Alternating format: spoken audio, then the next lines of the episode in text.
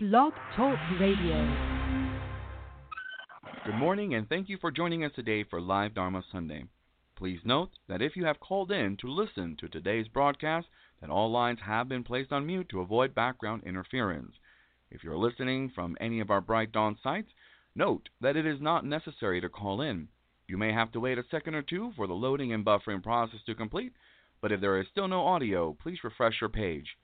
For more information about Bright Dawn and its activities and links to our social media sites, please visit brightdawn.org. Once again, thank you for listening to Live Dharma Sunday and enjoy the talk.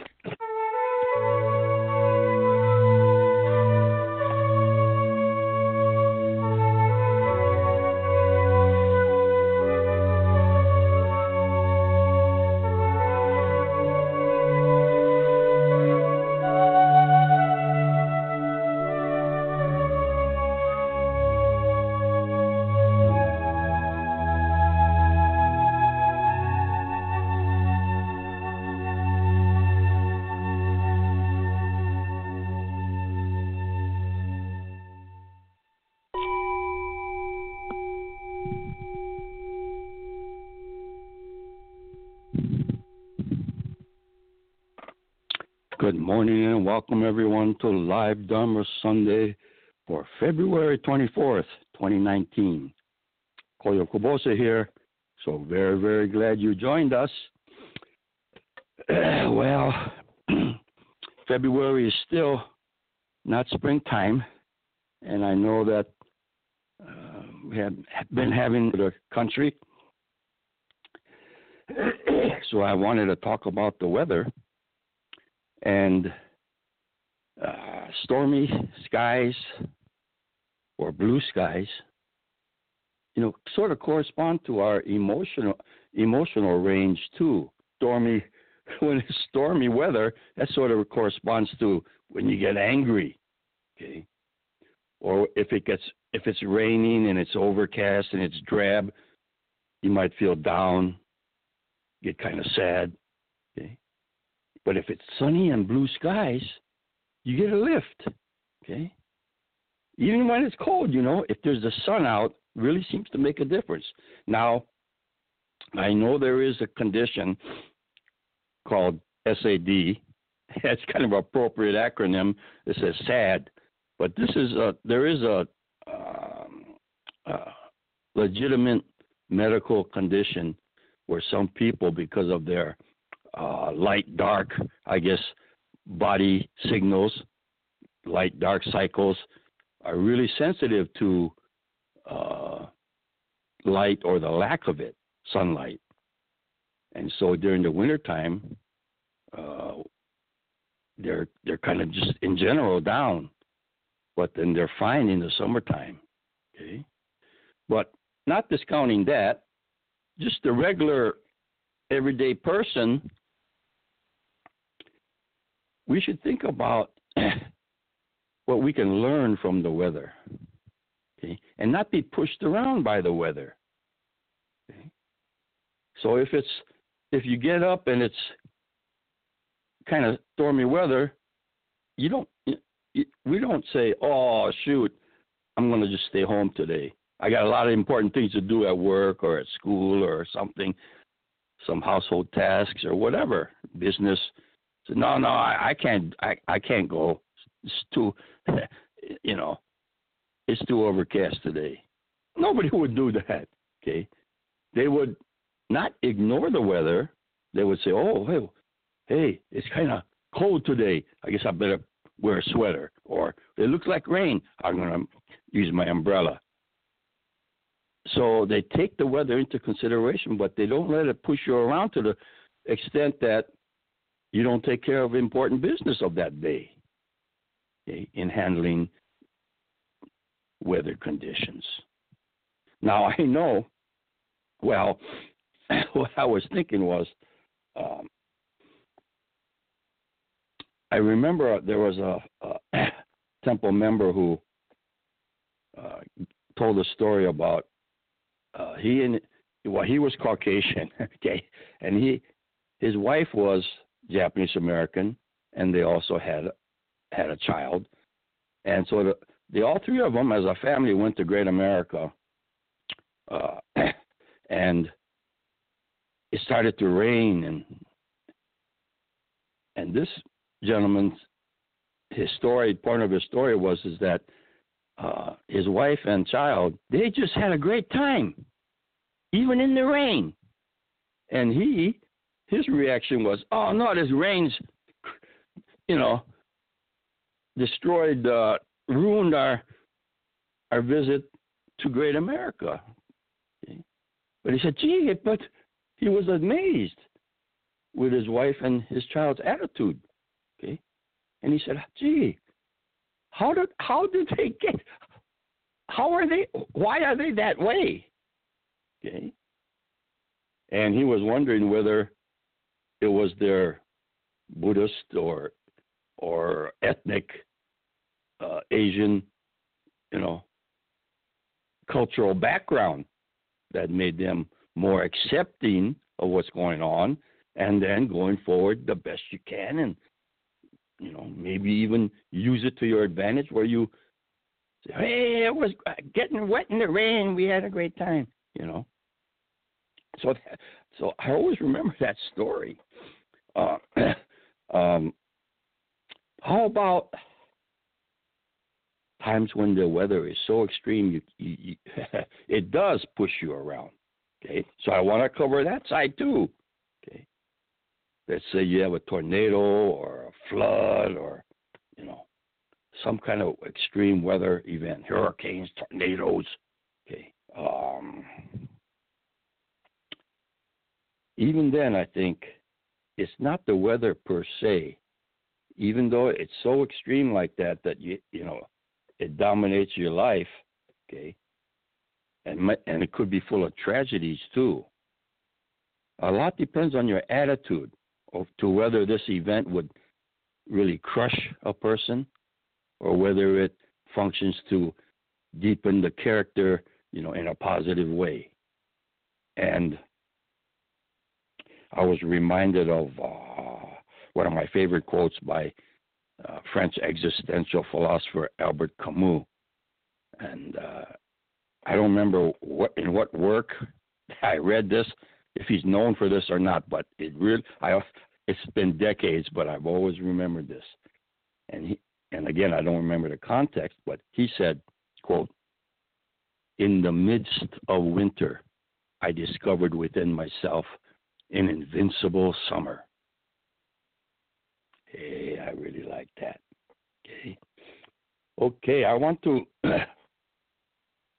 uh, introduce a person to give us a Dharma glimpse. Now, we had originally been scheduled, the way it was scheduled, someone's in charge of that, that uh, we had John Mio scheduled, and I'm not sure. I didn't get a chance to look at his find out what his um, area code was. So I'm not sure if he's on the line.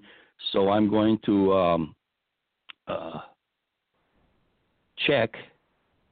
What is what? Uh, I've got an eight five six area code. Is that you, John Mio?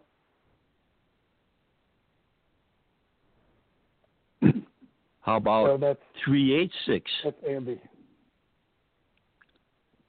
Are you three eight six? is Michael Magno Sensei. Oh, sorry. How about 856? No, that's Andy Sensei. Okay, okay. Well, good thing we're Buddhists and we're very flexible. Okay. When our plans, expectations don't handle. So, what I have is uh, a pinch hitter, Jeannie Gallo in Pennsylvania. She was part of our LM10 group, and she said, "Hey, you could call on. Let me know anytime you need a, you know, pinch hitter. I'm always ready on the bench." and so we had her in reserve, and uh, Jeannie Gallo will give us our. I'm trying to get you unmuted here. Okay, there you go. There you go. Okay, you're on. Thank you very much you. I guess I won the number lottery. It's pretty neat. Um, I might ramble a bit, sort of like Koyo Sensei does, but I hope I can bring it all back home at the end, like he always does. Um, just the other day, I got a, a phone call that one of my I'm, I'm an artist, and I got a phone call that one of my paintings had been accepted for the Habitat for Humanity auction they have here. It's a big auction they have, and all the proceeds go towards uh, finding housing for people, helping rebuild houses that need to be rehabilitated, and then getting them to people that can can really use them and at an affordable uh, price or no price and I get tickets to the Hershey Country Club for a big deal reception, and I feel good because the painting will have a good home, and it'll help somebody else get a good home, and uh, so I give myself a little pat on the head for that. And the painting was called Autumn Wind, and it's an expressionist work in all kinds of yellows and golds and browns of the beautiful field behind my house in the autumn uh, it's really a beautiful field, and I've enjoyed it every autumn for 40 some years. Uh, at least it was a beautiful field until last year. Um, the field is now a housing development, or it is a housing development. The houses are, are rising up, and the uh, after a year of rumbling uh, diggers and pushers and movers, now it's uh, wood frames going up all over the place. And all I can hear day after day is this endless tap, tap, tap, tapping. And more and more frames are coming up, more and more frames. And it was really getting getting to bother me. Uh, until suddenly I had like a, a real aha moment and the mindfulness bell went off and it reminded me of the Buddha's uh, sermon in the Dhammapada where he talks about houses going up. And I'll read a, a short part from it. Uh, how many lives, how many rounds of rebirth have I experienced without finding the builder of this house? Uh, now I see you, O builder. All of your rafters are broken, your ridgepole is shattered. Never again need you build a house for me. My mind has gone beyond the transitory, the conditioned, and has achieved the extinction of craving uh, well, I can't certainly claim the last part, but that mindfulness bell or the mindfulness tapping is something I always have now behind my house. And I'll hear this and I might feel annoyance arising. I might lament, ah, my field is gone, or gee, that noise is annoying, or, or, or, and then I'll catch myself, and that tapping will become the mindfulness bell, reminding me of how I I'm building my own problems, my my own making uh, making happenings into problems. It's me that's building the rafters. It's me that's building the framework, and I have it in my uh, uh, self to be able to work with these wonderful teachings to to shatter that ridgepole. So all that house of annoyance and pain and digression and on and on will come down and I can live my life hopefully in the kind of clarity that we're all looking for. At least it's, it's what I'm looking for, and have, have found so much in, in the in the Buddha's teachings. And I am I can't say I'm you know grateful or overjoyed that the field's gone, but I'm recognizing the transition and the change, and I'm grateful that I was able to find something in that tapping that uh, really lit lit up a, a lot of uh, of interesting and, and helpful thoughts. So I'm putting that tapping into my my mindfulness toolkit as a instead of an annoyance, it's now my own personal backfield mindfulness bell, and uh, wrote a little capping poem about it. Ten thousand taps as ridge poles rise, blocking out the clear blue skies. And then I have to remember I'm the one who's blocking letting them block it out. And I'm grateful for the view. Thank you. Thank you very much. You know, that's a very interesting use of quoting from the Dhammapada and uh, of how the Buddha, you know, Dhammapada is, you know, ancient, one of the oldest uh, sayings of the Buddha. Um, a lot of times there's a lot of sutras that people uh, commentary on the Buddha's words, but these are supposed to be, you know, directly uh, from Buddha's words himself. So, but he how he used a a building, a house, uh, as a metaphor for the ego self that we create, or as well, we find ourselves in. It could be from societal conditioning, cultural things, or how you're supposed to feel and how you're supposed to live, how you're supposed to deal with things. These are the walls and the roofs and you know whatever foundation they could all stand for different things. He likens enlightenment to the freedom of not being confined by these walls and things. You know, freedom, liberation. You're not. Your mind doesn't have to be your prison. Okay, with invisible walls. So he says, I see the ridgepole. See, the ridgepole holds up the the the the ceiling, the roof, and that's one of the most important things. If you don't have a roof over your head, okay. So he sees that and he says, that that just tears down that whole house of ego self. So wow, that's kind of a brilliant metaphor, and you know, uh, a teaching like that. And I think in the same way, the lesson of taking a irritation, uh, something negative, and using it as a positive tool okay, in your in your spiritual toolkit, as was said. Um, this is a uh, well. Uh, uh, well, I, I'm thinking of this story, and I don't know how to tell it, but it's called the Buddhist Buddhist Secret, and uh, it's a story about a, a Buddhist minister talking to someone who uh, came to Buddhism. A lot of times, they, people come to Buddhism, you know, that were not Buddhist. They come to Buddhism because they're they're suffering, and they can't find any remedy in perhaps the religion that they, they were raised in, or you know, other philosophies of life, where they're floundering, and so they're looking around for for help. Okay, emotional help and so their life situation is such, and, and here's here's what you know here's why I came to Buddhism. This person's talking to the Buddhist teacher, and he's really talking about how miserable he was and everything else. And well, actually, the story was that he's feeling he came to Buddhism, but he has he still has all these negative emotions. Okay, and he's reaching out to the Buddhist teacher for relief.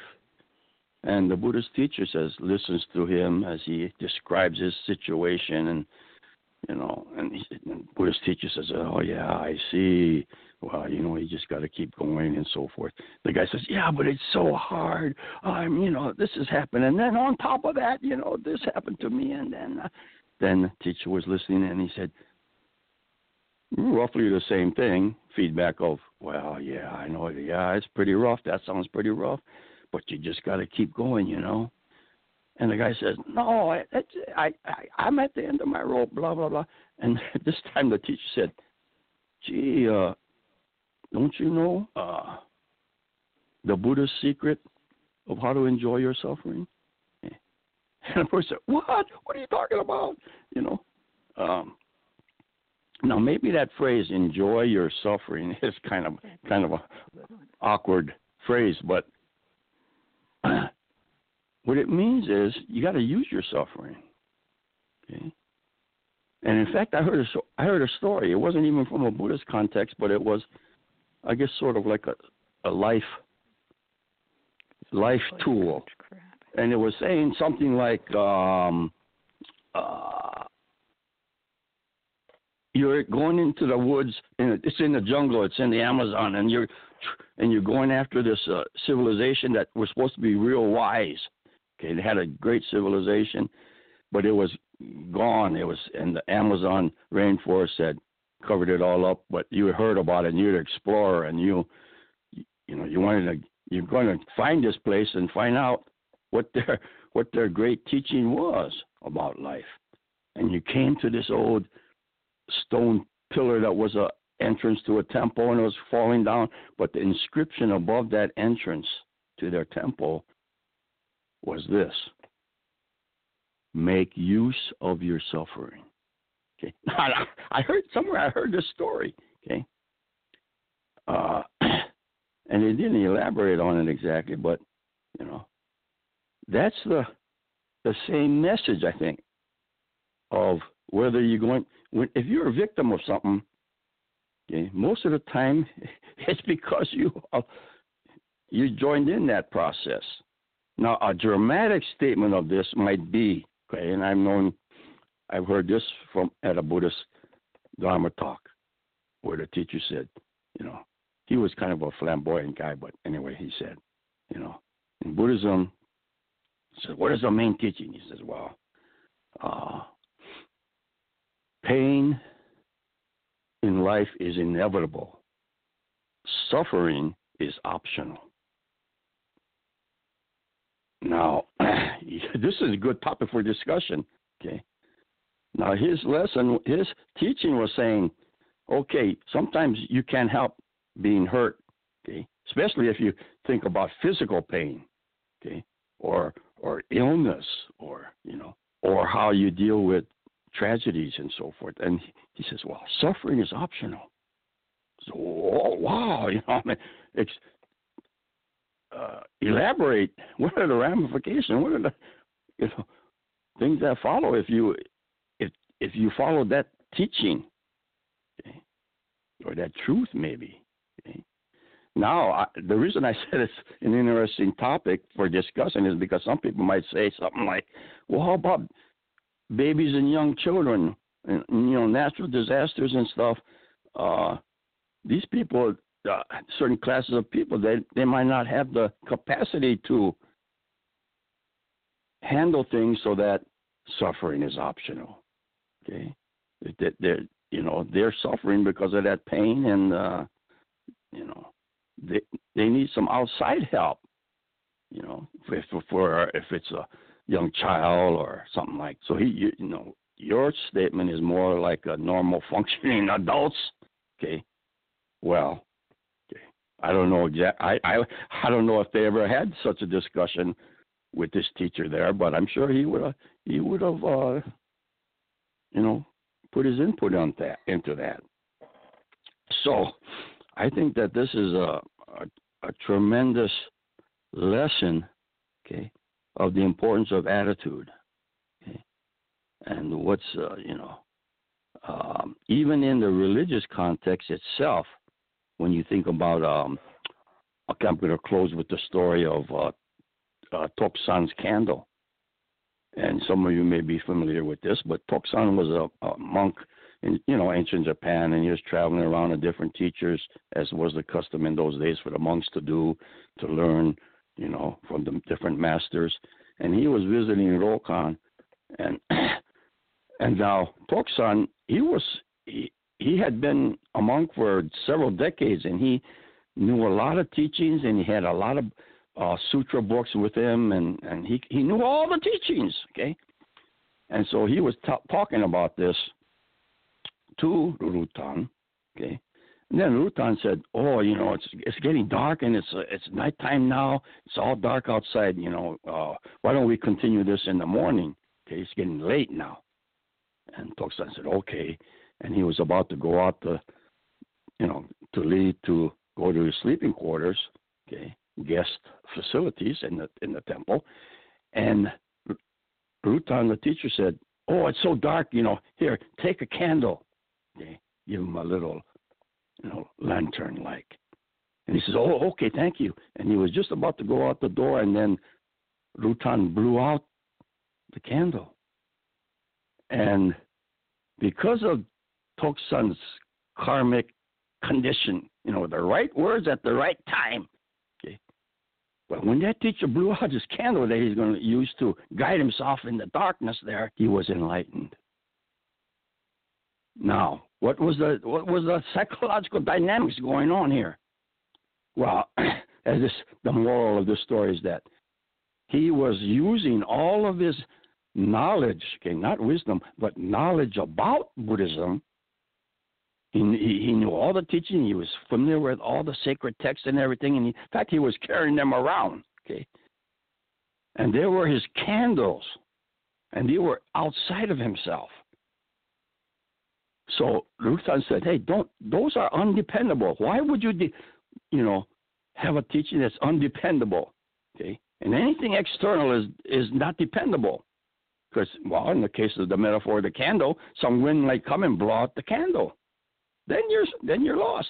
But if you have an internal candle, your own light inside, your own attitude, the way you personalize the teachings in your bones and your muscles, okay, not just in your head. Okay, nothing can nothing can extinguish that inner candle. Okay, and that was a teaching that Ryutan gave to a Tokusan.